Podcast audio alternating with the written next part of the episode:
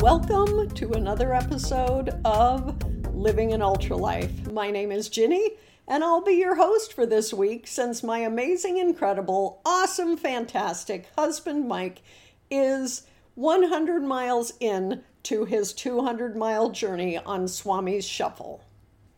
We've been talking a lot this week about why Swami Shuffle was the perfect 200 miler for Mike.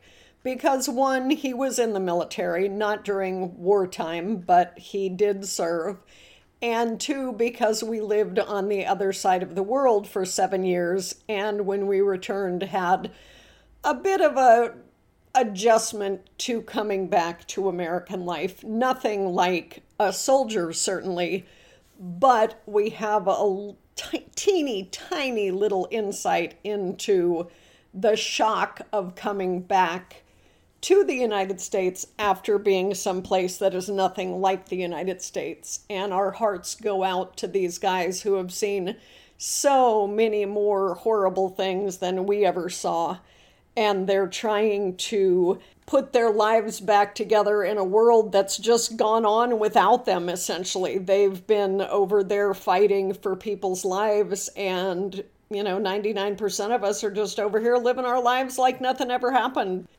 They don't even know if anyone's aware of what they gave up to save the people that they have saved. So it's really an honor. Again, Mike said last week what an honor it is to do this race in honor of veterans who have served this country and to raise awareness and funds to help out these veterans.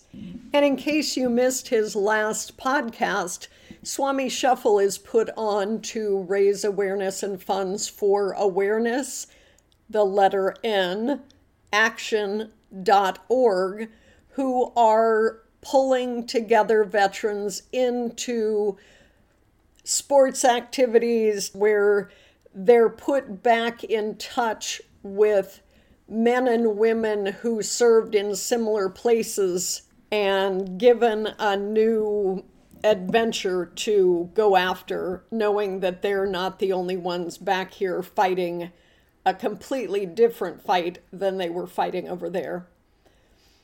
The organization coordinators take 0% of the money. They don't even use the money to travel and put the Swami Shuffle on. 100% of the funds that go to Awareness in Action go straight to the veterans to help them get involved in physical activities that can bring them healing.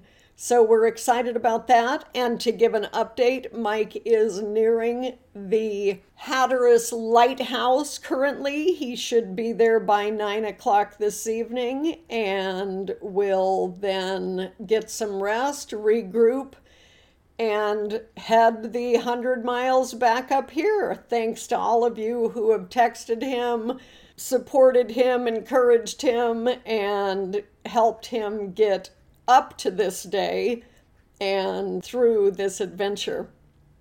We have had quite the stressful week in preparation as Mike has been so excited. He could barely sleep for the entire last week. Then, of course, the night before the race, there was not a whole lot of sleeping going on. The excitement level was just over the top, and that uh, completely sucks all of the energy out of me. For those of you who don't know, we are not a running couple. Mike is the object in motion that likes to stay in motion, and I am the object at rest that likes to stay at rest. And so my hobbies are holding my kitties and taking naps with them. And his hobby, well, you know, is running everything that he can possibly run that's over 30 miles.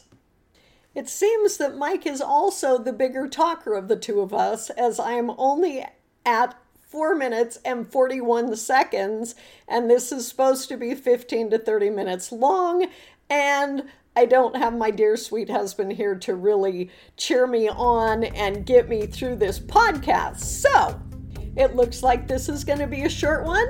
Thank you all for listening. And if you'd like to donate to Awareness in Action, please find them on Facebook at Awareness, the letter N, action.org. That's it for this week's episode of Living an Ultra Life. Thanks for listening.